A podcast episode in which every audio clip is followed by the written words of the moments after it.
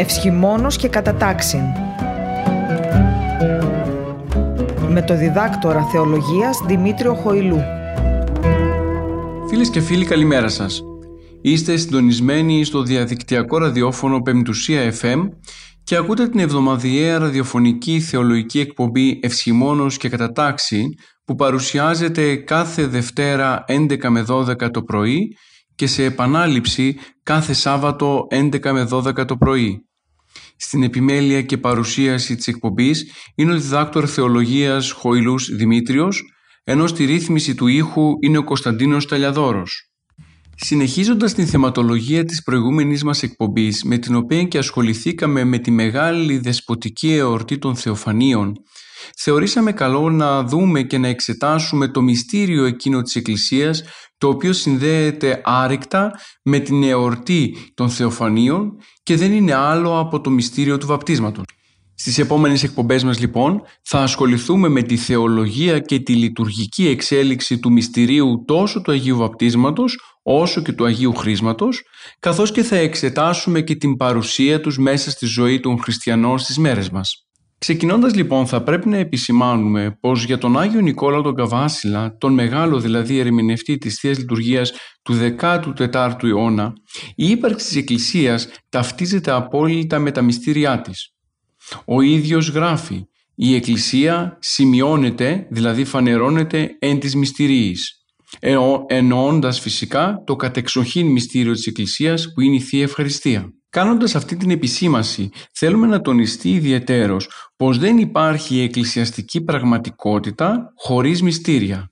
Δηλαδή, χωρίς την δυνατότητα μετοχής των πιστών στην άκτη στη χάρη του Θεού και συγχρόνως στην βίωση του πνευματικού χαρακτήρα της Εκκλησίας. Συνεπώς η Εκκλησία αποκαλύπτεται και φανερώνεται μέσα στα μυστήριά της με κυριότερο και σημαντικότερο αυτό της Θείας Ευχαριστίας. Άλλωστε αυτός είναι και ο λόγος που θα κάνει τον ε, μακαριστό καθηγητή Ιωάννη Ρωμανίδη στο κείμενό του «Προπατορικό αμάρτημα» να δηλώσει πως οι διαβιούντες εκτός της μυστηριακής ζωής είναι εκτός του σώματος του Χριστού. Με αυτόν τον τρόπο κατανοούμε ήδη από την αρχή τη σπουδαιότητα των μυστηρίων της Εκκλησίας για τη ζωή του καθενός από εμάς που αποτελούμε μέλη της Εκκλησίας. Είναι γεγονός πως τα μέλη της Εκκλησίας εργάζονται για να πετύχουν τη δυνατότητα της σωτηρίας που τους δίνει η ενανθρώπιση του Ιού και Λόγου του Θεού. Ο άνθρωπος λοιπόν μέσα στη ζωή του ως μέλος κυρίως της Εκκλησίας καλείται να οικειωθεί τις συνέπειες της σωτηριώδους Θείας Οικονομίας με τη βιωματική κοινωνία και μετοχή του στην εχριστό δια του Αγίου Πνεύματος ζωή της Εκκλησίας. Αυτή η εχριστό ζωή γίνεται πραγματικότητα μέσα στο χώρο της Εκκλησίας με τη συμμετοχή του ανθρώπου τόσο στη λατρευτική όσο και στη μυστηριακή ζωή της Εκκλησίας. Γι' αυτό και ο άνθρωπος ο οποίος επιθυμεί να μετέχει στις αγιοπνευματικές ενέργειες του Θεού πρέπει να συμμετέχει και στα ιερά μυστήρια της Εκκλησίας. Έχει τονιστεί πολλές φορές μέσα από αυτή την εκπομπή πως η Εκκλησία φανερώνει το μυστήριο της θείας Οικονομίας μέσα από τη λατρεία της. Και στην Εκκλησία φανερώνονται όσα έγιναν αλλά και όσα θα γίνουν μέχρι και τη στιγμή της αποκάλυψης της Βασιλείας του Θεού κατά τη Δευτέρα Παρουσία. Γι' αυτό και ο άνθρωπος ο οποίος επιθυμεί να βιώσει το μέγα της ευσεβίας μυστήριων θα πρέπει να το προσεγγίσει μόνο δια την παρουσία και ενέργεια των ιερών μυστηρίων της Εκκλησίας. Με τα μυστήρια, ο πιστός γίνεται ενεργό μέλος της Εκκλησίας και μετέχει στο ανώτερο μυστήριο που είναι η ύπαρξη του Χριστού μέσα στον κόσμο. Δια των μυστηρίων της Εκκλησίας ενεργεί ο ίδιος ο Χριστός, ο οποίος ζει, κινείται, υπάρχει μέσα στο χώρο της Εκκλησίας, η οποία η Εκκλησία ταυτίζεται με τον ίδιο. Γι' αυτό και τα μυστήρια της Εκκλησίας, σύμφωνα με τον Ιερό Καβάσιλα, είναι θηρίδες, οι πύλες επικοινωνίας με τον Θεό, οι πύλες του ουρανού, τα παράθυρα δηλαδή από τα οποία εισέρχεται στο σκοτεινό κόσμο ο ήλιος της δικαιοσύνης, δηλαδή ο Χριστός. Δεν θα ήταν υπερβολή αν τονίζαμε πως τα μυστήρια λειτουργούν ως δίωδοι, από τα οποία ο Χριστός φτάνει στον άνθρωπο ο οποίος και αγωνίζεται να πετύχει τη σωτηρία του με την κοινωνία του σώματος και του αίματος του Χριστού. Υπό αυτήν την έννοια μόνο εντός του χώρου της Εκκλησίας υπάρχει σωτηρία γιατί μέσα σε αυτήν τελούνται τα μυστήρια ως ενέργειες και λειτουργίες του σώματος του Χριστού που φέρουν σε επαφή με Αυτόν το κάθε μέλος της Εκκλησίας ξεχωριστά. Η Αγία μας Εκκλησία Διδάσκοντας γύρω από τα μυστήρια, τονίζει πολλές φορές πως είναι αυτά τα οποία υπενθυμίζουν τα γεγονότα του Σταυρού και της Αναστάσεως, αλλά ταυτόχρονα προαναγγέλουν και τον ερχομό των εσχάτων. Με τα μυστήρια η Εκκλησία διακονεί τον άνθρωπο και τον βοηθά δίνοντάς του τη δυνατότητα να έρθει σε επαφή με τον Χριστό ώστε μέσω αυτής της κοινωνίας και επικοινωνίας να μπορέσει να πραγματοποιήσει τον σκοπό της υπάρξεώς του που δεν είναι άλλος από την υπερφύσιν κατάσταση και την σωτηρία της ψυχής του. Θα λέγαμε πως το κάθε μυστήριο είναι μια δυνατότητα να ενσωματωθεί ο άνθρωπος μέσα στο εκκλησιαστικό σώμα και στην θεανθρώπινη πραγματικότητα της Εκκλησίας ώστε να μεταβληθεί η παραφύσιν κατάσταση της πτώσεως από τον παράδεισο σε καταφύσιν ζωή και ύπαρξη καθιστώντας τον άνθρωπο δεκτικό της Θείας Χάριτος. Με τα μυστήρια η Εκκλησία μπορεί και καινουργεί την φύση του πιστού και ανακαινίζει και θεουργεί όλη την ύπαρξή του. Η ένταξη λοιπόν του ανθρώπου μέσα στο χώρο της Εκκλησίας γίνεται πραγματικότητα με το μυστήριο του Αγίου Βαπτίσματος, με το οποίο εισάγεται ο άνθρωπος σε μια κοινότητα της οποίας τα μέλη πρικίζονται με τα χαρίσματα του Αγίου Πνεύματος γι' αυτό και η Εκκλησία στο σύνολό της είναι όντως χαρισματικό σώμα. Ενώ με το μυστήριο του Αγίου Βαπτίσματος το κάθε μέλος της Εκκλησίας εντάσσεται μέσα στο Κυριακό σώμα της Εκκλησίας με το μυστήριο του Αγίου Χρίσματος το οποίο συνδέεται με το προηγούμενο μυστήριο ο καθένας από εμάς ξεχωριστά ως μέλος της Εκκλησίας λαμβάνει τα χαρίσματα του Αγίου Πνεύματος και ενδυναμώνεται στην εχριστό ζωή η οποία στη συνέχεια αυξάνεται και συντηρείται με το μυστήριο της Θείας Ευχαριστίας. Λαμβάνοντας λοιπόν το μέλος της Εκκλησίας στην χάρη του Αγίου Πνεύματος με την αναγέννηση δια του ύδατος του Ιερού Βαπτίσματος μπορεί και εμπλουτίζεται και κινείται έχοντας λάβει τη σφραγίδα των δωρεών και των χαρισμάτων του Αγίου Πνεύματος με το Άγιο Χρίσμα και κατόπιν τρέφεται δια της μετοχής του στη Θεία Ευχαριστία. Όλα τα παραπάνω δικαιολογούνται σύμφωνα με τον Άγιο Μακάριο από το γεγονός ότι ο Κύριος ενανθρώπισε ώστε να αλλάξει, να μεταβληθεί και να ανεκαινιστεί η φύση του ανθρώπου και πλέον να καθαριστούμε από τα πάθη και να γίνουμε καινούργιοι άνθρωποι. Πριν όμως εξετάσουμε την θεολογία του Αγίου Βαπτίσματος καθώς και την λειτουργική και τελετουργική του έκφαση μέσα στη ζωή της Εκκλησίας είναι καλό να εξετάσουμε το Άγιο Βάπτισμα ως συνήθεια τόσο στον εξωχριστιανικό όσο και στον παλαιοδιαθηκικό κόσμο. Ήδη από τις προηγούμενες εκπομπές μας Προσπαθούμε πάντοτε να συνδέσουμε την παράδοση της Εκκλησίας με τον βιβλικό κόσμο της Παλαιάς Διαθήκης ή και με τον εξωβιβλικό κόσμο, τον αρχαιολινικό, για να δούμε την συνέχεια που υπάρχει μεταξύ της Παλαιάς Διαθήκης και της Καινής Διαθήκης. Ακόμα και τώρα στο μυστήριο του Αγίου Βαπτίσματος θα ακολουθήσουμε την ίδια μέθοδο για να δούμε τελικά τι είναι αυτό το οποίο παρέλαβε η Εκκλησία από την Παλαιά Διαθήκη και τον εξωχριστιανικό κόσμο, πώς το διέσωσε και πώς τελικά έφτασε μέχρι και στις μέρες μας, νοηματοδοτούμενο θεολογικά μέσα από την παρουσία του Χριστού στον κόσμο. Εξετάζοντας λοιπόν το βάπτισμα στον εξωβιβλικό χώρο και στην Παλαιά Διαθήκη, θα πρέπει να δούμε πως οι διάφορες τελετουργίες που σχετίζονται με το νερό και τις καθαρτικές καταδύσεις ήταν πολύ διαδεδομένες στην Ανατολή. Το νερό ως στοιχείο για όλους τους λαούς είναι αυτό το οποίο καθαρίζει, εξαγνίζει, ζωογονεί, ενώ ταυτόχρονα χρησιμοποιείται και ως σύμβολο της ζωής και της καρποφορίας. Ως επιβεβαίωση όλων των παραπάνω, είναι οι διάφορες τελετουργίες οι οποίες μαρτυρούνται γύρω από σημαντικούς ποταμούς όπως είναι του Γάγκη, του Εφράτη και του Νείλου. Ταυτόχρονα όμως έχουμε και την παρουσία διαφόρων μυστηριακών τελετών της Ίσιδας, του Μήθρα και των Ελευσινίων μυστηρίων τα οποία συνδυάζονται με την παρουσία του νερού τόσο ως σύμβολο ζωής αλλά ως στοιχείο καθαρμού και αναζωογονήσεως. Σε όλα τα παραπάνω εξωβιβλικά τελετουργικά στοιχεία παρατηρείται ότι ο μύστης μέσα από την παρουσία του νερού υπερβαίνει τα όρια της ύπαρξής του και οδηγείται σε μια υπερφυσική κατάσταση με κύριο σκοπό την μοίηση του ανθρώπου στην πραγματικότητα του Θεού αλλά κυρίως και στον εξαγνισμό του μέσα από τις τελετουργίες που θεωρούσαν απαραίτητη την ύπαρξη του νερού. Για τον εξωβιβλικό κόσμο το ρήμα βαπτίζει δεν έχει συγκεκριμένη θρησκευτική έννοια.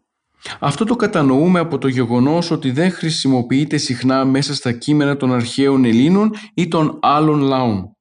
Όμως, κεντρική έννοια σε όλες τις παραπάνω εξωβιβλικές τελετές που αναφέραμε είναι αυτή του καθαρμού, δηλαδή η ύπαρξη του νερού που χρησιμοποιείται ώστε να καθαρίσει τον άνθρωπο τόσο βιολογικά από τους ρήπους δηλαδή του σώματος όσο και πνευματικά από τους ρήπους του πνεύματος και της ψυχής. Η χρήση του νερού στις τελετουργίες του εξωβιλικού χώρου ήταν σύνηθες φαινόμενο δεδομένου ότι μέσα από αυτό θέλαν οι άνθρωποι να δώσουν τόσο το πνευματικό στοιχείο όσο και το υλικό στοιχείο γι' αυτό και χρησιμοποιούνταν στις μυστηριακές τελετές τους. Ερχόμενοι τώρα στην εποχή και στον κόσμο της Παλαιάς Διαθήκης, δεν είναι δυνατόν να ξεκαθαρίσουμε σε ποιο βαθμό οι παραπάνω εξωβιβλικές βαπτισματικές μαρτυρίες επηρέασαν και τη σκέψη της Παλαιάς Διαθήκης. Μέσα στην Παλαιά Διαθήκη συναντούμε διάφορα τελετουργικά τα οποία σχετίζονται με το νερό και παραπέμπουν στο πέρασμα από την κατάσταση της αρκικής ακαθαρσίας στον κόσμο του ιερού για την Παλαιά Διαθήκη. Το τελετουργικό της καθάρσεως δεν έχει ως κύριο στόχο του την απομόνωση του καθερωμένου ανθρώπου, αλλά κυρίως την δυνατότητά του να προσεγγίσει περισσότερο στον Θεό. Συναντάμε λοιπόν την σχέση μεταξύ καθαρού και ακαθάρτου, δεδομένου ότι με το νερό ο άνθρωπος μπορεί να καθαριστεί από όλα εκείνα τα στοιχεία τα οποία τον απομακρύνουν από την παρουσία του Θεού μέσα στη ζωή του, κυρίως για το περιβάλλον και τη σκέψη της Παλαιάς Διαθήκης. Γι' αυτό και μέσα στην Παλαιά Διαθήκη το βάπτισμα δεν χρησιμοποιείται ως μέσο με το οποίο ο άνθρωπος θα καθαριστεί από κάποιο ηθικό παράπτωμα, δεδομένου ότι η Παλαιά Διαθήκη πρόβλεπε θυσίες για τη συγχώρεση των αμαρτιών.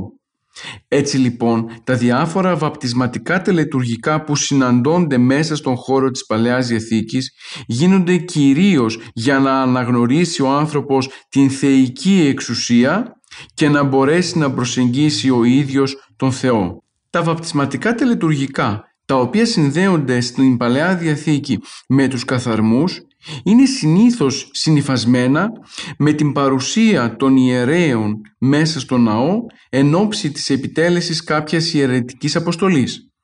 Έτσι, ο Αρών λούεται ενίδατη λίγο πριν μπει στο ναό. Το ίδιο γεγονός γίνεται και με τον Δαβίδ, ο οποίος αναφέρεται στο Β' Βασιλειών κεφάλαιο 12 στίχος 20 πως λούεται πριν εισέλθει στον οίκο του Θεού.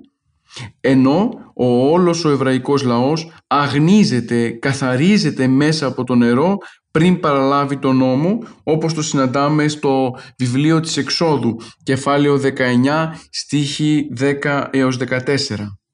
Ενώ όμως από τη μία έχουμε τις περιπτώσεις καθαρμών με σκοπό την τέλεση ιερών πράξεων, την ίδια στιγμή μέσα στο Παλαιά Διαθήκη εμφανίζεται η παρουσία καθαρμών με σκοπό την επανένταξη των ανθρώπων στην κοινότητα.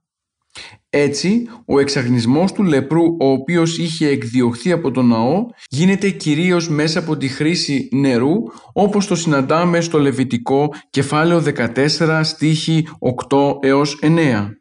Την ίδια στιγμή, ο άνθρωπος ο οποίος βαρύνεται με μεγάλα σαρκικά αμαρτήματα για να μπορέσει να επανέλθει πάλι πίσω στην Ισραηλιτική κοινότητα καλείται να βαπτιστεί σε νερό και να εξαγνιστεί με την δύναμη του νερού.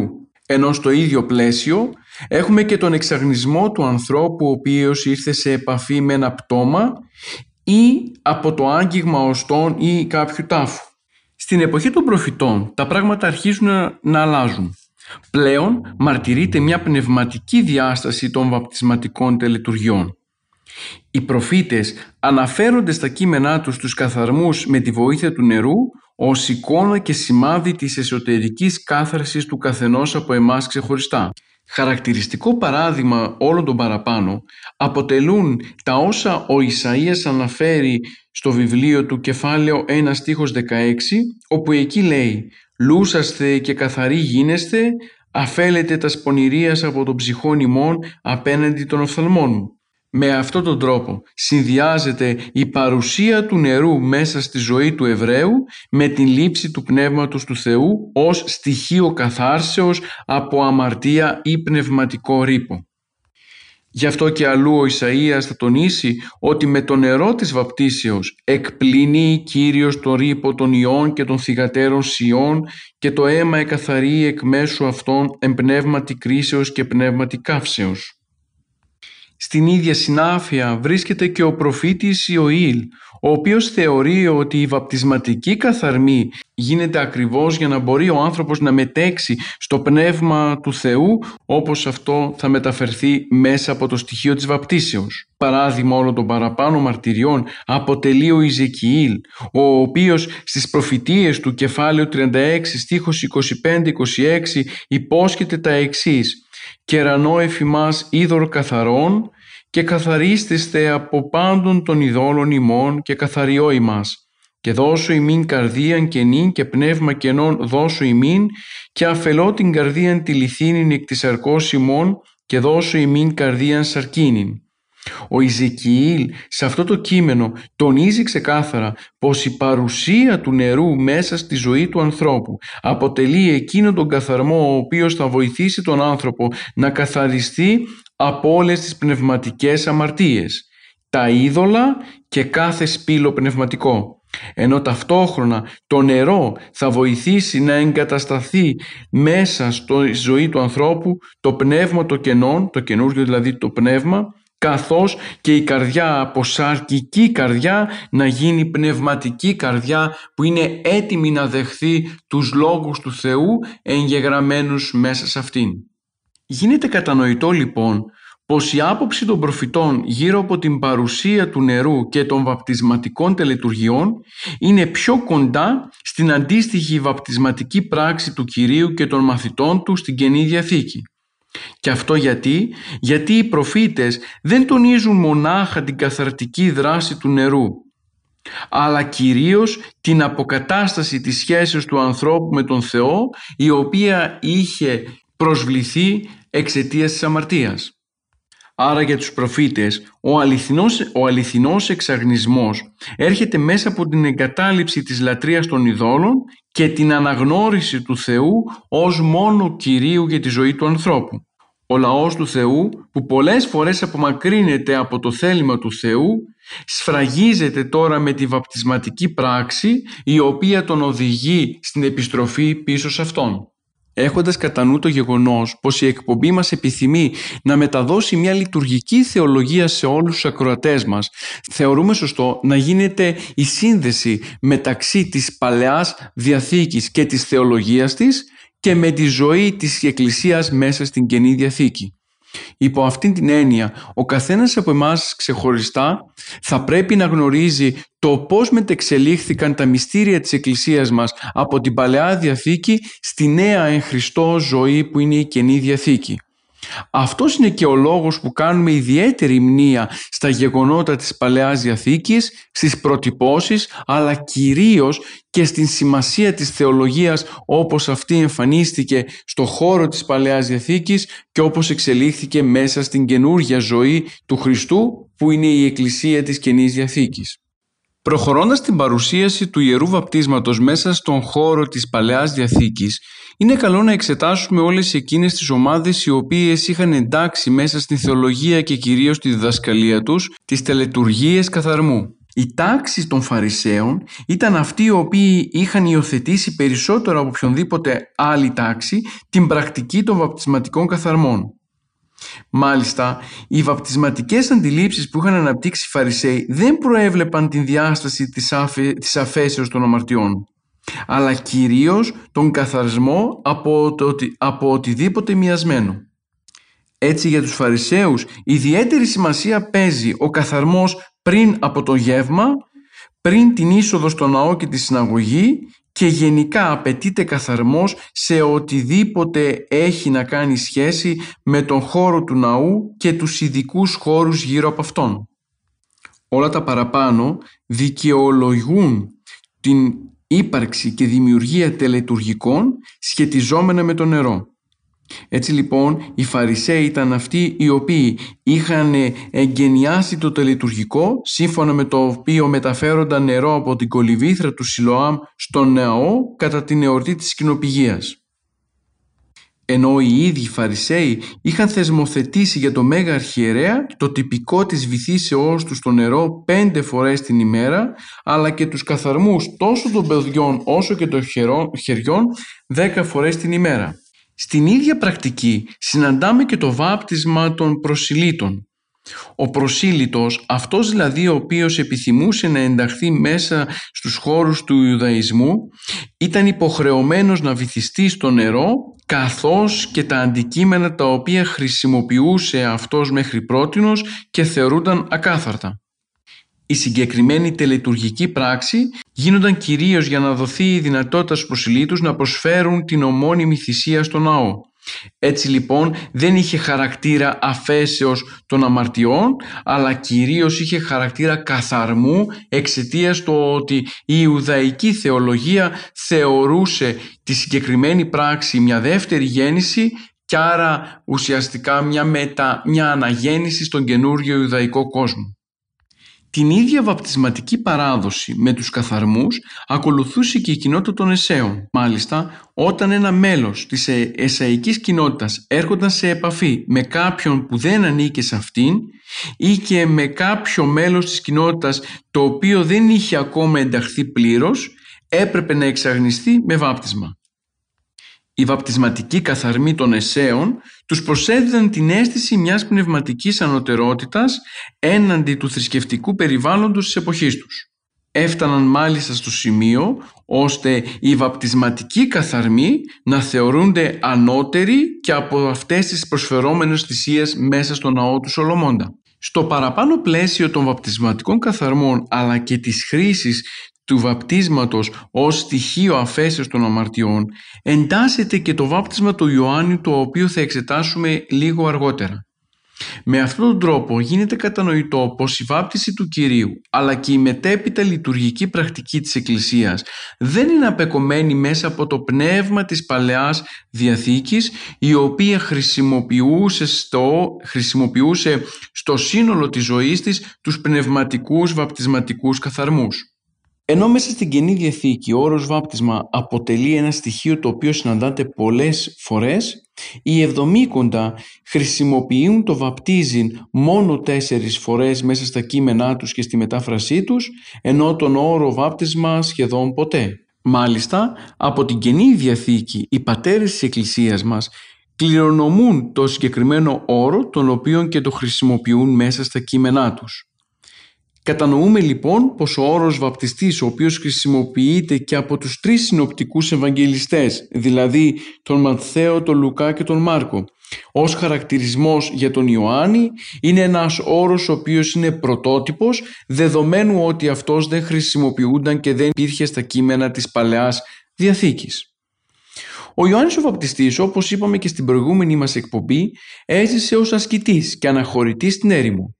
Δηλαδή ο τόπος της μονόσεώς του ήταν η έρημος ως, τόπο ταυτό, ως τόπος ταυτόχρονα και συναντήσεως με τον Θεό. Αυτό δικαιολογεί και την προαναγγελία του Ισαΐα πως ο Ιωάννης αποτελεί την φωνή που κράβγαζε μέσα στην έρημο.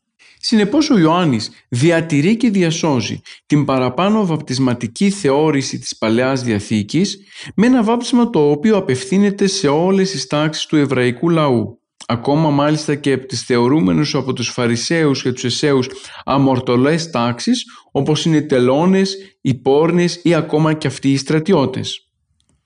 Αυτό το γεγονός ότι ο Ιωάννης δέχεται στο βάπτισμά του ανθρώπους οι οποίοι θεωρούνται αμαρτωλοί είναι η ριζική διαφορά του βαπτίσματός του από το βάπτισμα των δικαίων και των καθαρών, δηλαδή των Φαρισαίων και των Εσέων, το οποίο, στο οποίο αναφερθήκαμε παραπάνω. Θα μπορούσαμε να πούμε πως το βάπτισμα του Ιωάννου υπήρξε το επιστέγασμα της ηθικής και μισιανικής διδασκαλίας του. Το βασικό τελετουργικό χαρακτηριστικό του βαπτίσματος του Ιωάννη είναι η χρησιμοποίηση ζωντανού νερού, δηλαδή από ποτάμι το οποίο υπήρχε κοντά σε αυτόν ο Ιορδάνης ποταμός και όχι από νερό το οποίο ήταν εξαγιασμένο και φυλάσσονταν σε δεξαμενές. Η επόμενη διαφορά που συναντάμε μεταξύ της βαπτισματικής πράξης των Φαρισαίων, των Εσέων και του Ιωάννου είναι στο γεγονός ότι ο Ιωάννης ο ίδιος τελούσε το βάπτισμα. Γι' αυτό και ο ίδιος παίρνει την επωνυμία του βαπτιστού. Έτσι λοιπόν το βάπτισμα του Ιωάννη αποκτά πλέον ένα προσωπικό σύνδεσμο μεταξύ του βαπτίζοντος και του βαπτιζομένου γεγονός το οποίο θα οδηγήσει αργότερα στη χριστιανική αντίληψη βαπτίσεως στο όνομα του Κυρίου. Ταυτόχρονα όμως το βάπτισμα του Ιωάννη έχει χαρακτήρα προπαρασκευαστικό του βαπτίσματος του Χριστού. Ο ίδιος του το τονίζει στο κατά Μάρκον Ευαγγέλιο κεφάλαιο 1 στίχος 8 όταν λέει πως αυτός βαπτίζει εν ύδατη ενώ ο ερχόμενος μετά από αυτόν θα βαπτίσει εν πνεύματι. Ένα ακόμα στοιχείο διαφοράς μεταξύ του βαπτίσματος του Ιωάννη και αυτών των Φαρισαίων και των Εσέων είναι το γεγονός ότι ο Ιωάννης βαπτίζει πλέον δημόσια με την παρουσία του πλήθους σε αντίθεση με την βαπτισματική πράξη των Φαρισαίων οι οποίοι τελούν το βάπτισμα με την παρουσία δύο ή τριών μαρτύρων. Την ίδια αντίθεση την παρατηρούμε και στο γεγονός ότι το βάπτισμα του Ιωάννη δεν ήταν επαναλαμβανόμενο όπως οι διάφοροι βαπτισματικοί καθαρμοί στους Φαρισαίους και τους Εσέους. Η μόνη προϋπόθεση συμμετοχής στο βάπτισμα του Ιωάννου ήταν η μεταστροφή της καρδιάς από την αμαρτία και η έναρξη μιας καινούριας ζωής. Άλλωστε, το βάπτισμα του Ιωάννου ήταν βάπτισμα μετανοίας εις άφεση αμαρτιών και άρα σωτηρίας με την συμβολική έννοια όπως αυτή παρουσιάζονταν μέσα στους προφήτες.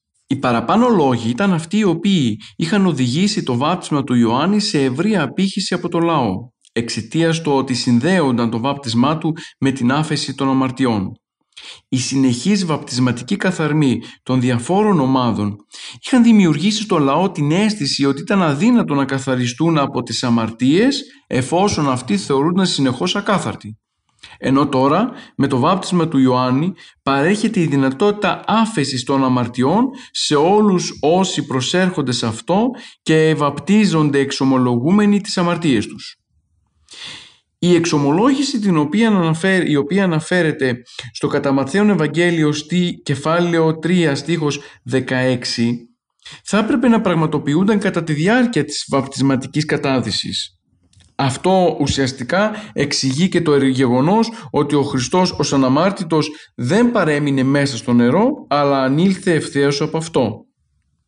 Μέχρι τώρα εξετάσαμε την παρουσία βαπτισματικών τελετουργιών τόσο στον εξωβιβλικό κόσμο όσο και στην συνήθεια της Παλαιάς Διαθήκης. Με αυτόν τον τρόπο γίνεται κατανοητό πως για την εποχή του Χριστού ήταν συνηθισμένη η ύπαρξη και η πρακτική του βαπτίσματος είτε για να καθαριστεί το σώμα από τον, σωματική, από τον σωματικό ρήπο είτε για να ε, έλθει η άφεση των αμαρτιών όπως παρατηρήσαμε στο βάπτισμα του Ιωάννου. Καταλάβουμε την οργανική σύνδεση του βαπτίσματος της Καινής Διαθήκης με την παράδοση στην Παλαιά Διαθήκη και πώς αυτή συνεσχίστηκε μέσα στη ζωή της Εκκλησίας.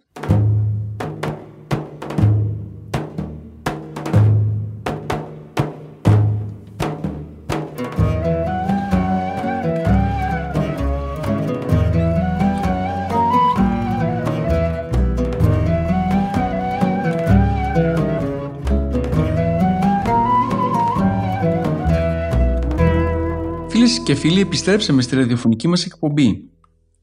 Σήμερα ασχολούμαστε με το μυστήριο του βαπτίσματος και εξετάζουμε κυρίως την παρουσία του μέσα στον εξωβιβλικό και βιβλικό κόσμο. Στο πρώτο ημίωρο της εκπομπής μας είδαμε την παρουσία των βαπτισματικών τελετουργιών στον αρχαιολινικό κόσμο καθώς και, τα διάφορα, και τους διάφορους βαπτισματικούς καθαρμούς μέσα στον χώρο της Παλαιάς Διαθήκης. Τώρα θα ασχοληθούμε με τις προτυπώσεις του βαπτίσματος μέσα στα κείμενα της Παλαιάς Διαθήκης. Θα δούμε δηλαδή το πώς η Παλαιά Διαθήκη προετοίμαζε το λαό του Θεού για το βάπτισμα του Κυρίου το οποίο θα εμφανίζονταν μέσα στην Καινή Διαθήκη και θα αποτελούσε βάπτισμα σωτηρίας. Οι προτυπώσεις της Παλαιάς Διαθήκης μας βοηθούν να κατανοήσουμε το γεγονός ότι ο τύπος του βαπτίσματος αποτελεί στοιχείο του σχεδίου του Θεού για την σωτηρία του ανθρώπου. Διαβάζοντας το πρώτο κεφάλαιο του βιβλίου της Γενέσεως, εκεί ανοιχνεύεται ο παλαιότερος τύπος του βαπτίσματος της δημιουργίας. «Και πνεύμα Θεού επεφέρετο επάνω του ύδατος», διαβάζουμε στο κεφάλαιο 1 στίχος 2. Το Άγιο Πνεύμα, το Πνεύμα του Θεού δηλαδή, και το νερό αποτελούν τα δύο ουσιώδη στοιχεία του βαπτίσματος που είναι η νέα δημιουργία. Το Πνεύμα του Θεού επεφέρετο οσί περιστερά και στο βάπτισμα του Κυρίου στον ποταμό Ιορδάνη. Έτσι, όπως το Άγιο Πνεύμα, το οποίο βρίσκονταν στα αρχαίγωνα ύδατα, προκάλεσε την πρώτη δημιουργία, έτσι και τώρα το Άγιο Πνεύμα, το οποίο βρίσκεται πάνω από το νερό τόσο του Ιορδάνη όσο και της Κολυμβήθρας, προκαλεί την δεύτερη δημιουργία στην οποία ο βαπτιζόμενος πιστός γεννιέται μέσα στα καθαγιασμένα από την επίκληση ύδατα.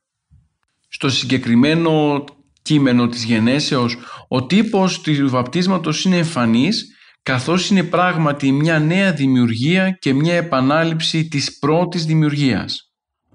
Χαρακτηριστικά είναι όσα αναφέρονται από τον Άγιο Κύριο Ιεροσολύμων στην τρίτη κατήχησή του όπου εκεί ο ίδιος τονίζει πως το νερό είναι η αρχή του κόσμου και ο Ιορδάνης ποταμός η αρχή του Ευαγγελίου επισημένοντας ότι όπου υπάρχει διαθήκη εκεί υπάρχει και νερό. Η περιγραφή λοιπόν της γενέσεως για την παρουσία του Αγίου Πνεύματος πάνω από το νερό είναι το πρώτο στοιχείο που μας δίνει να καταλάβουμε ότι ήδη από την Παλαιά Διαθήκη ο κόσμος της Παλαιάς Διαθήκης ήταν προετοιμασμένος για τον τύπο του βαπτίσματος ο οποίος και θα εμφανιστεί στην Καινή Διαθήκη ως μέσο και τρόπο αναγέννησης της, της υπάρξεως των ανθρώπων. Συνεχίζοντας λοιπόν στο ίδιο κείμενο, δηλαδή στο βιβλίο της Γενέσεως κεφάλαια 6 με 7, βρίσκουμε την χαρακτηριστική προεικόνηση του βαπτίσματος μέσα από τον κατακλυσμό. Η σωτηρία του Νόε και των συγγενών του μέσα στην Κιβωτό ήταν προτύπωση της διείδατος και πνεύματος σωτηρίας των ανθρώπων μέσα στην Εκκλησία.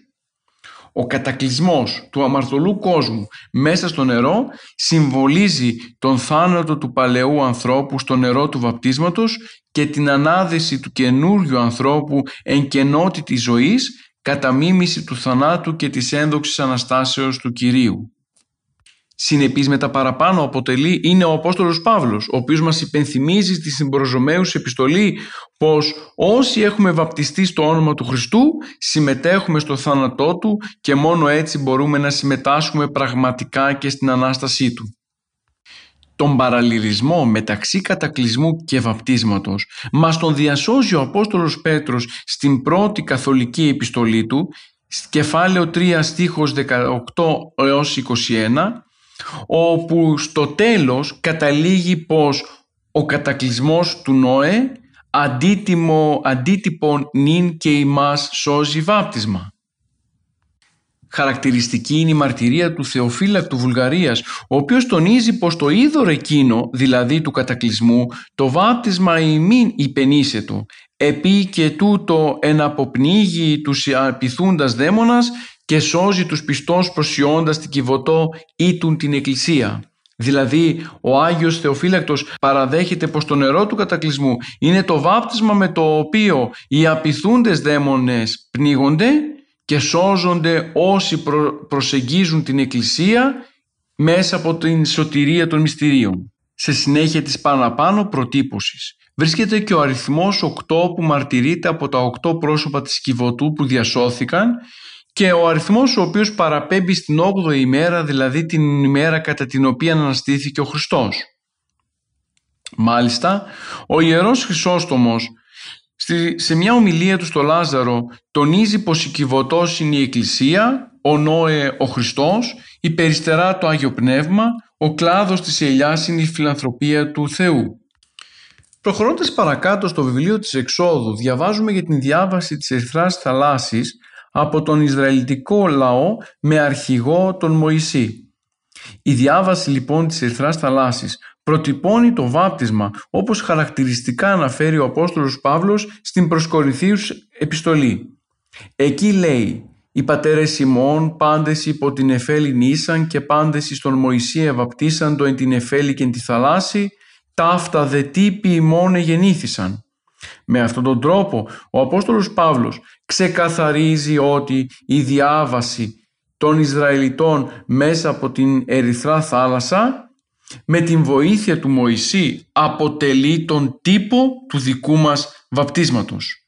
Όπως δηλαδή οι Εβραίοι διασώθηκαν από την τυραννία του Αιγυπτίου Φαραώ, έτσι και εμείς με το Άγιο Βάπτισμα απελευθερωνόμαστε από τον διάβολο ο οποίος καταποντίζεται στο νερό του μυστηρίου του βαπτίσματος. Ο παραπάνω παραλυρισμός μεταξύ της διαβάσεως ερυθράς θαλάσσης και του βαπτίσματος είναι κεντρικό σημείο στα έργα πολλών πατέρων της Εκκλησίας οι οποίοι περιγράφουν και εξηγούν την αλληγορία μεταξύ των στοιχείων της διάβασης από την Ερυθρά θάλασσα και του βαπτίσματος μέσα στην Καινή Διαθήκη. Έτσι ο Μέγας Βασίλειος τονίζει πως το βάπτισμα τελειώνεται εν αληθεία ενώ τότε τυπούνταν μέσα στη θάλασσα. Τώρα δεν υπάρχει πλέον νεφέλη η οποία οδηγούσε τους Ισραηλίτες αλλά το Άγιο Πνεύμα. Δεν είναι ο Μωυσής ο οποίος βοηθά τους Ισραηλίτες να βγουν και να σωθούν από τον Φαραώ αλλά τώρα πλέον είναι ο Χριστός ο οποίος δημιούργησε τον Μωυσή ενώ σε άλλο κείμενο ο Άγιος Ιωάννης ο Χρυσόστομος κάνοντας μια σύγκριση μεταξύ του βαπτίσματος και της διάσωσης των Ισραηλιτών αναφέρει πως με την θάλασσα ο Ισραήλ σώθηκε από την Αίγυπτο ενώ τώρα σωζόμαστε από την ιδεολατρία. Ενώ ο Φαραώ πνίγεται στην Ερυθρά θάλασσα, εδώ πνίγεται ο διάβολος. Ενώ εκεί χάνονται οι Αιγύπτιοι, στην Καινή Διαθήκη χάνεται ο παλαιός άνθρωπος με τις αμαρτίες του.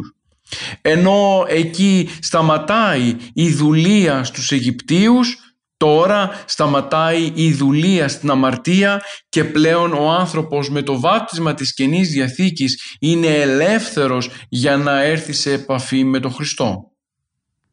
Σε άλλο σημείο, στο βιβλίο της Γενέσεως κεφάλαιο 21 στίχη 14-19 περιγράφεται η θαυμαστή διάσωση της Άγαρ και του ιού της Ισμαήλ όταν αυτοί περιπλανόμενοι στην έρημο μετά την εκδίωξή τους από την Σάρα λίγο πριν πεθάνουν από τη δίψα σώθηκαν όταν άγγελος Κυρίου τους υπέδειξε φρέαρ ύδατος ζώντος. Σύμφωνα λοιπόν με τον Άγιο Γρηγόριο τον Ίσης το θαυμαστό αυτό γεγονός σωτηρίας του, της Άγαρ και του Ιού της Ισμαήλ αποτελεί την διάσωση του ανθρώπινου γένους με το νερό του βαπτίσματος. Για τον Άγιο Γρηγόριο Νήσης, η κατάθεση του Μωυσή στο Ίδωρ μέσα από την Κιβωτό, δηλαδή το γεγονός του καλαθιού που εξιστορείται στο βιβλίο της Εξόδου κεφάλαιο 2 στίχος 3, είναι ο τύπος του δικού μας βαπτίσματος ο οποίος μας σώζει από όλη εκείνη την πνευματική κατάσταση της αμαρτίας. Μια άλλη προτύπωση, σύμφωνα με τον Ιερό Δαμασκηνό, είναι η περιτομή. Η περιτομή η οποία ακολουθούσαν οι Εβραίοι για κάθε αρσενικό βρέφος και η οποία αποτελεί τύπο του βαπτίσματος της αχυροποιήτου δηλαδή περιτομής όπου ο άνθρωπος αποβάλλει την αμαρτία. Η εντολή του Θεού που δόθηκε αρχικά στον Αβραάμ προέβλεπε την περιτομή σε κάθε αρσενικό παιδί την 8η ημέρα και αυτή ήταν μια προεικόνηση της φραγίσεως του φωτιζομένου με το σημείο του Τιμίου Σταυρού. Σε αυτήν τη συνάφεια της περιτομής ο Ιερός Χρυσόστομος αναφέρει πως εσφραγίστηκαν και οι Ισραηλίτες αλλά περιτομή καθάπερ και τα βοσκήματα και τα άλογα εσφραγήθημεν και εμείς αλλά όσοι οι πνεύματι. Δηλώνει δηλαδή σε αυτό το σημείο ο Ιερός Χρυσόστομος ότι ενώ οι Ισραηλίτες φραγίζονταν με την σωματική περιτομή, εμείς φραγιζόμαστε με την παρουσία του Αγίου Πνεύματος μέσα στη ζωή του καθενός από εμάς ξεχωριστά. Ο συσχετισμός της περιτομής των Ισραηλιτών με το μυστήριο του βαπτίσματος εντοπίζεται και στην επιστολή του Αποστόλου Παύρου προς τους Κολασαΐς στους οποίους γράφει ότι «Εν Χριστώ περιετμήθητε περιτομία χειροποιήτω εν τη απεκδίση του σώματος των αμαρτιών της αρκός εν τη περιτομή του Χριστού συνταφέντες αυτό εν το βαπτίσματι ενώ και συνηγέρθητε δια της πίστεως της ενεργείας του Θεού. Αυτό σημαίνει ότι το μυστήριο του Αγίου Βαπτίσματος είναι η αχυροποίητη περιτομή διότι όπως το σημείο της περιτομής ξεχώριζε τους Ιουδαίους από τα υπόλοιπα έθνη και έδειχνε την οικειότητά τους με τον Θεό, κατά τον ίδιο τρόπο και σε εμάς η δια του Αγίου Πνεύματος περιτομή κάνει ακριβέστερη τη διάκριση και το χωρισμό των πιστών από τους απίστους. Μια ακόμα περίπτωση προτύπωσης του Αγίου Βαπτίσματος μέσα στα κείμενα της Παλαιάς Διαθήκης είναι η θεραπεία του λεπρού Νεεμάν του Σύρου στα νερά του Ιορδάνου ποταμού μετά από την προτροπή του προφήτη Ελισέου. Μάλιστα αυτό το συναντάμε στο Δέλτα Βασιλειών κεφάλαιο 5 στίχη 9 ως 20. Η παραπάνω πράξη προεικονίζει την καθαρτική δύναμη του μυστηρίου του βαπτίσματος. Ο Άγιος Γρηγόριος Νήσης, συνεπής με την παραπάνω ιστορία, τονίζει πως μόνος γάρ η ορδάνης ποταμών εν αυτό δεξάμενος του αγιασμού και της ευλογίας στην απαρχήν ως περ εκτινός πηγής του ιδίου τύπου το κόσμο παντί τι του βαπτίσματος εποχέτευσε χάριν. Με αυτόν τον τρόπο ο Ιερός Πατήρ δέχεται ότι τα νερά του Ιορδάνου ενεργούν προτυπωτικά και μάλιστα γι' αυτόν τον λόγο χαρακτηρίζονται ως ύδατα ιάσεως μιας και μέσα από αυτά ο άνθρωπος θεραπεύονταν όχι μόνο από την σωματική ασθένεια όπως βλέπουμε στην περίπτωση του λεπρού Νεεμάν του Σύρου αλλά και από την πνευματική ασθένεια μιας και το βάπτισμα του Ιωάννου που συνέβαινε στον Ιορδάνη ήταν βάπτισμα εξομολογήσεως, μετανοίας και αφέσεως των αμαρτιών. Στο γάμα βασιλιών, κεφάλαιο 18, στίχη 20 40, γίνεται αναφορά στη θυσία του προφήτη Ηλίας στο όρος Κάρμιλον, όπου εκεί ο προφήτης Ηλίας λίγο πριν παρακαλέσει τον Θεό να ρίξει φωτιά πάνω στο βωμό, έριξε πάνω από τα ξύλα του βωμού νερό. Ο Μέγας Βασίλειος θεωρεί την παραπάνω θυσία ως προτύπωση του Αγίου Βαπτίσματος. Γι' αυτό και ο ίδιος τονίζει έδειξε του βαπτίσματος την ισχύ επί του βωμού των ολοκαυτωμάτων ου διαπυρός, αλλά διαείδατος την θυσίαν ολοκαύτωσας. Ενώ αλλού ο Άγιος Γρηγόριος Ονήσης, συνεχίζοντας την ερμηνεία του παραπάνου γεγονότος, αναφέρει σχετικά πως ο Ηλίας σαφώς την εισίστερον μελούσαν τελείστε του βαπτίσματος μυσταγωγίαν δια της θαυμαστής εκείνης ιερουργίας ημίν προανεφώνησεν είδα τη γάρ ανήφθη το πυρ τρίτον επαντληφθέντη, ώστε δηλούσθε ότι όπου είδωρ το μυστικόν, εκεί και πνεύματο ζωοπυρούν, το τους ασεβείς καίων και τους, και τους πιστούς φωτίζουν. Δηλαδή, ο Άγιος Γρηγόριος Ονήσης τονίζει ότι η θυσία του προφήτη η Ηλία αποτελεί μυσταγωγία και αναγωγή προς το χριστιανικό βάπτισμα όπως ο προφήτης Ηλίας πέρασαν τρεις φορές μέχρι να εμφανιστεί το πυρ και να, και να κατακάψει το βωμό.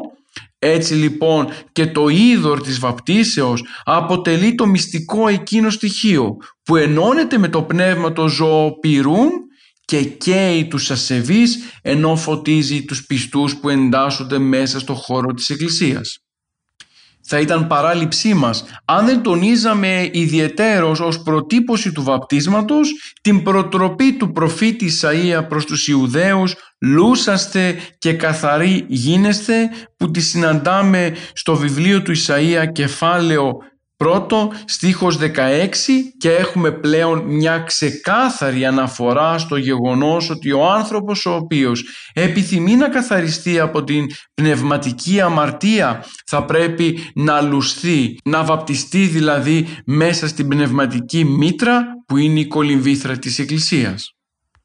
Είναι γεγονός πως στη σκηνή του μαρτυρίου υπήρχε ένας λουτήρ ο οποίος χρησιμοποιούνταν για τους πνευματικούς καθαρμούς κατά την τέλεση των διαφόρων τελετουργικών πράξεων των, των, ε, των Ιουδαίων.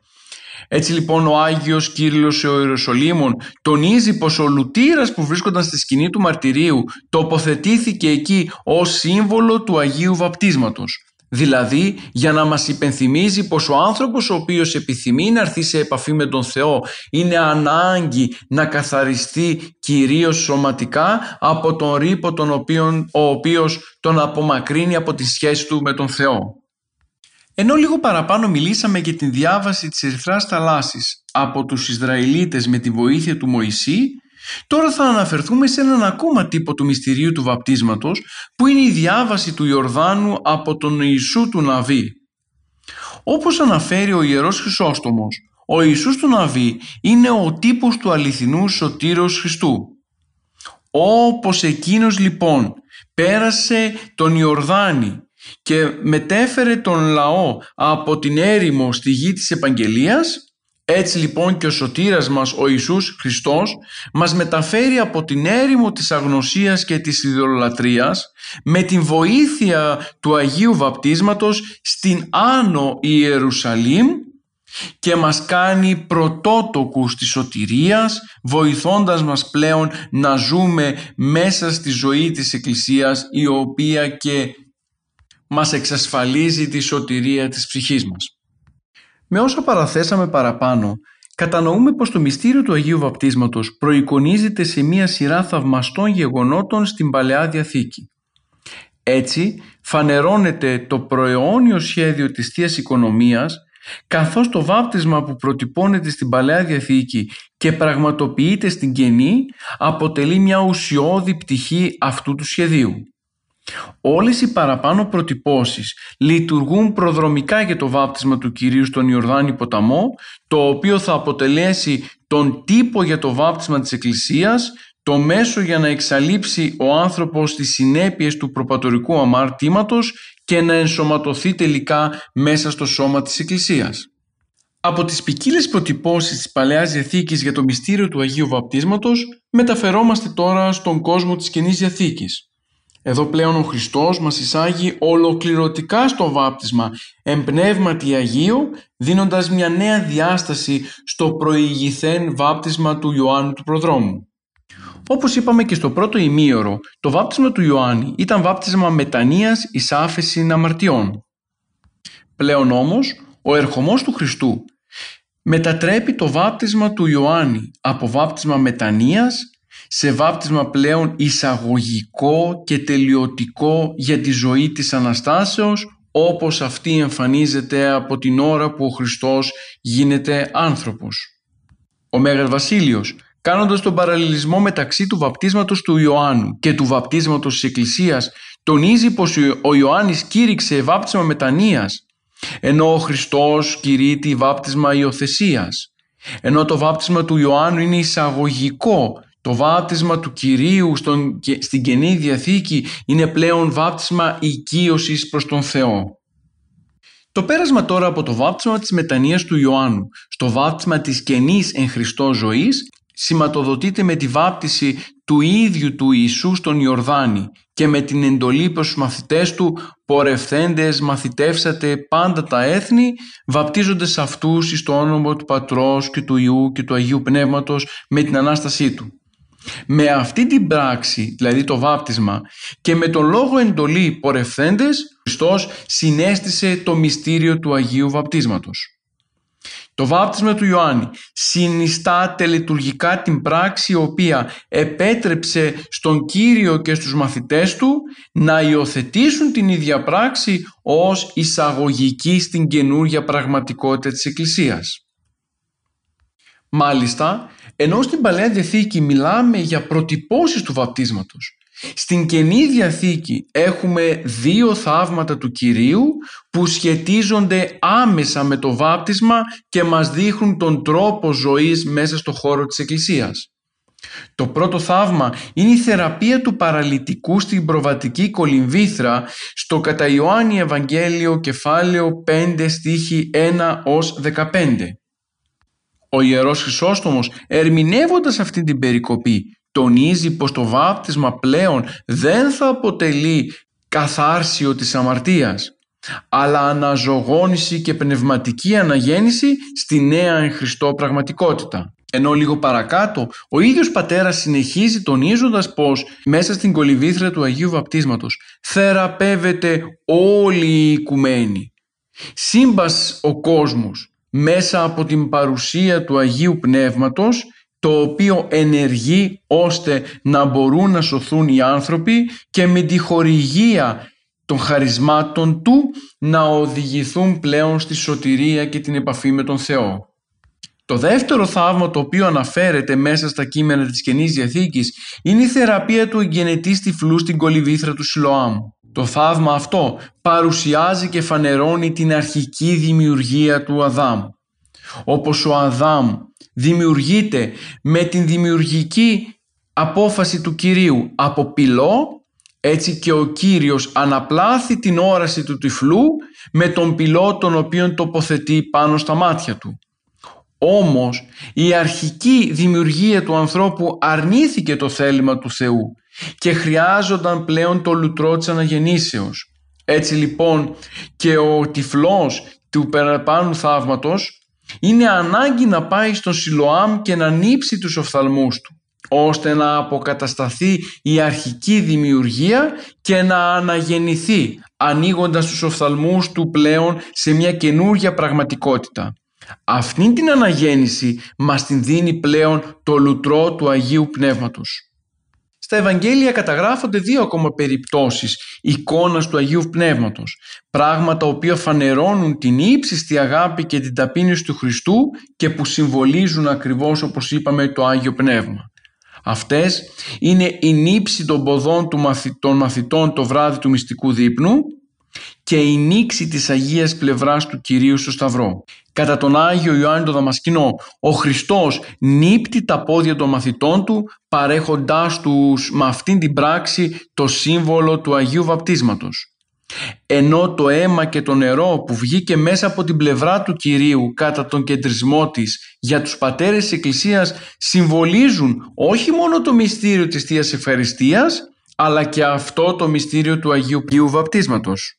Σύμφωνα μάλιστα με τον Άγιο Κύριλλο Αλεξανδρίας, ο, ο Θεός έδωσε αυτό το γεγονός ως εικόνα και απαρχή της Θείας Κοινωνίας και του Αγίου Βαπτίσματος ζώντας μέσα στην Καινή Διαθήκη, θα πρέπει να τονίσουμε πως μετά τη σύσταση του μυστηρίου του βαπτίσματος από τον Κύριο, το Άγιο Βάπτισμα παγιώθηκε ως εισαγωγικό μυστήριο της χριστιανικής μίσεως του πιστού στην Εκκλησία και μέσα από την παρουσία του Αγίου Πνεύματος μέσα στη ζωή της Εκκλησίας. Ο Χριστός λίγο πριν την ένδοξη ανάληψή του τονίζει στους μαθητές «Ο Ιωάννης μεν ευάπτισε ύδατη, ημείς δε βαπτιστήσεστε εμπνεύματι Αγίο ου πολλάς, ου μετά πολλάς ταύτας ημέρας. Η υπόσχεση αυτή πραγματοποιείται και εκπληρώνεται την ημέρα της Πεντηκοστής για να δείξει ακριβώς πως η ζωή της Εκκλησίας αποτελεί κολυμβήθρα η οποία απεργάζεται την πνευματική σωτηρία του ανθρώπου που ζει μέσα στο χώρο της Εκκλησίας. Φίλες και φίλοι, σε αυτό το σημείο ολοκληρώνουμε τη σημερινή μας εκπομπή. Σήμερα ασχοληθήκαμε κυρίως με την παρουσία του βαπτίσματος μέσα στον εξωβιβλικό, παλαιοδιαθηκικό και καινοδιαθηκικό κόσμο. Πριν αναφερθούμε στα τελετουργικά γύρω από το μυστήριο του Αγίου Βαπτίσματος και δούμε την ένταξή του μέσα στη ζωή της Εκκλησίας, θεωρούμε καλό να παρουσιάσουμε όλες τις παραπάνω λεπτομέρειες για να γίνει κατανοητό πως υπάρχει οργανική σύνδεση μεταξύ Παλαιάς και Καινής Διαθήκης. Άλλωστε, σε όλες τις εκπομπές μας προσπαθούμε να αναδείξουμε αυτή τη σχέση μεταξύ της Παλαιάς και της Καινής Διαθήκης στη λειτουργική ζωή της Εκκλησίας για να φανεί ουσιαστικά ο σύνδεσμος αλλά και η οργανική συνέχεια του ενός κόσμου μέσα στη ζωή της Εκκλησίας μας. Ανανεώνουμε λοιπόν το ραδιοφωνικό μας ραντεβού για την επόμενη Δευτέρα 11 με 12 το πρωί και θα εξετάσουμε την ιστορική εξέλιξη του μυστηρίου του βαπτίσματος από τα πρώτα χριστιανικά χρόνια ως και στις μέρες μας. Φίλες και φίλοι, χαίρετε.